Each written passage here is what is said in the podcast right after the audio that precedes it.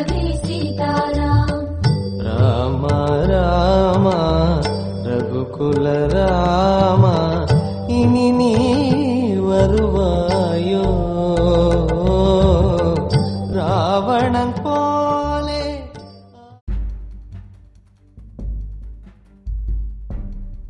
ஸ்ரீவில்லிபுத்தூர் ஆண்டாள் திருக்கோவில். பெருமாளின் மங்களாசாசனம் பெற்ற நூற்றி எட்டு திவ்ய தேசங்களில் இது தொண்ணூறாவது திவ்ய தேசமாகும். மூலவர் வடபத்ர சாயி அதாவது ரங்கமன்னார் சுயம்பு மூர்த்தியாக அருள்பாலிக்கின்றார். ஆண்டாள் ரங்கமன்னார் கருடாழ்வார் மூவரும் ஒரே ஸ்தானத்தில் காட்சியளிப்பது இத்தலத்தில் மட்டுமே ஆகும். நந்தவனத்தில் தாம் பறிக்கும் பூக்களை இறைவனுக்கு மாலையாக கட்டி முதலில் அதை தன் கூந்தலில் சூடி இறைவனுக்கு தாம் ஏற்ற பொருத்தமுடையவளா என்பதை கண்ணாடியில் கண்டுகளிப்பாள் ஆண்டாள். மீண்டும் பூக்களை களைந்து பூஜைக்கு கொடுத்து விடுவாள். பெரியாழ்வாரும் தினமும் இதையே இறைவனுக்குச் சாத்துவார். ஒரு நாள் மாலையில் தலைமுடி இருப்பதைக் கண்டு அஞ்சி அதை தவிர்த்துவிட்டு வேறு மலர்களைச் சூட்டினார். உடனே இறைவன் ஆழ்வார் கோதையின் கூந்தலில் சூட்டிய மாலையையே நான் விரும்புகிறேன்.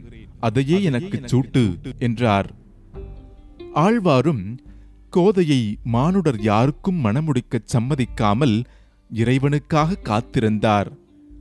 கோதையும் இறைவனையே நினைத்து ஏங்கித் தொழுதபடியே இருந்தாள். இறைவனும் தாம் கோதையை நேசிப்பதாகவும் தன்னை திருவரங்கத்திற்கு வந்து சந்திக்கச் சொல்ல கோதையும் பூப்பல்லக்கில் அங்கு சென்று இறைவனோடு ஐக்கியமானாள். ஸ்ரீவில்லிபுத்தூரிலும் கோதையோடு சேர்ந்து எழுந்தருள வேண்டும் என்று பிரார்த்திக்க இறைவனும் ஏற்று இத்தலத்தில் எழுந்தருளியுள்ளார்.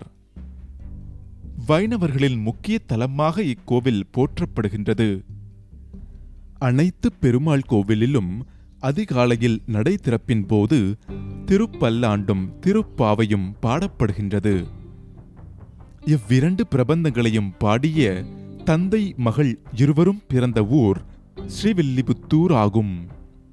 லட்சுமி தாயாரே ஆண்டாளாகவும் கருடாழ்வாரின் அம்சமான பெரியாழ்வார் அவதரித்ததும் இத்தலத்தில்தான்.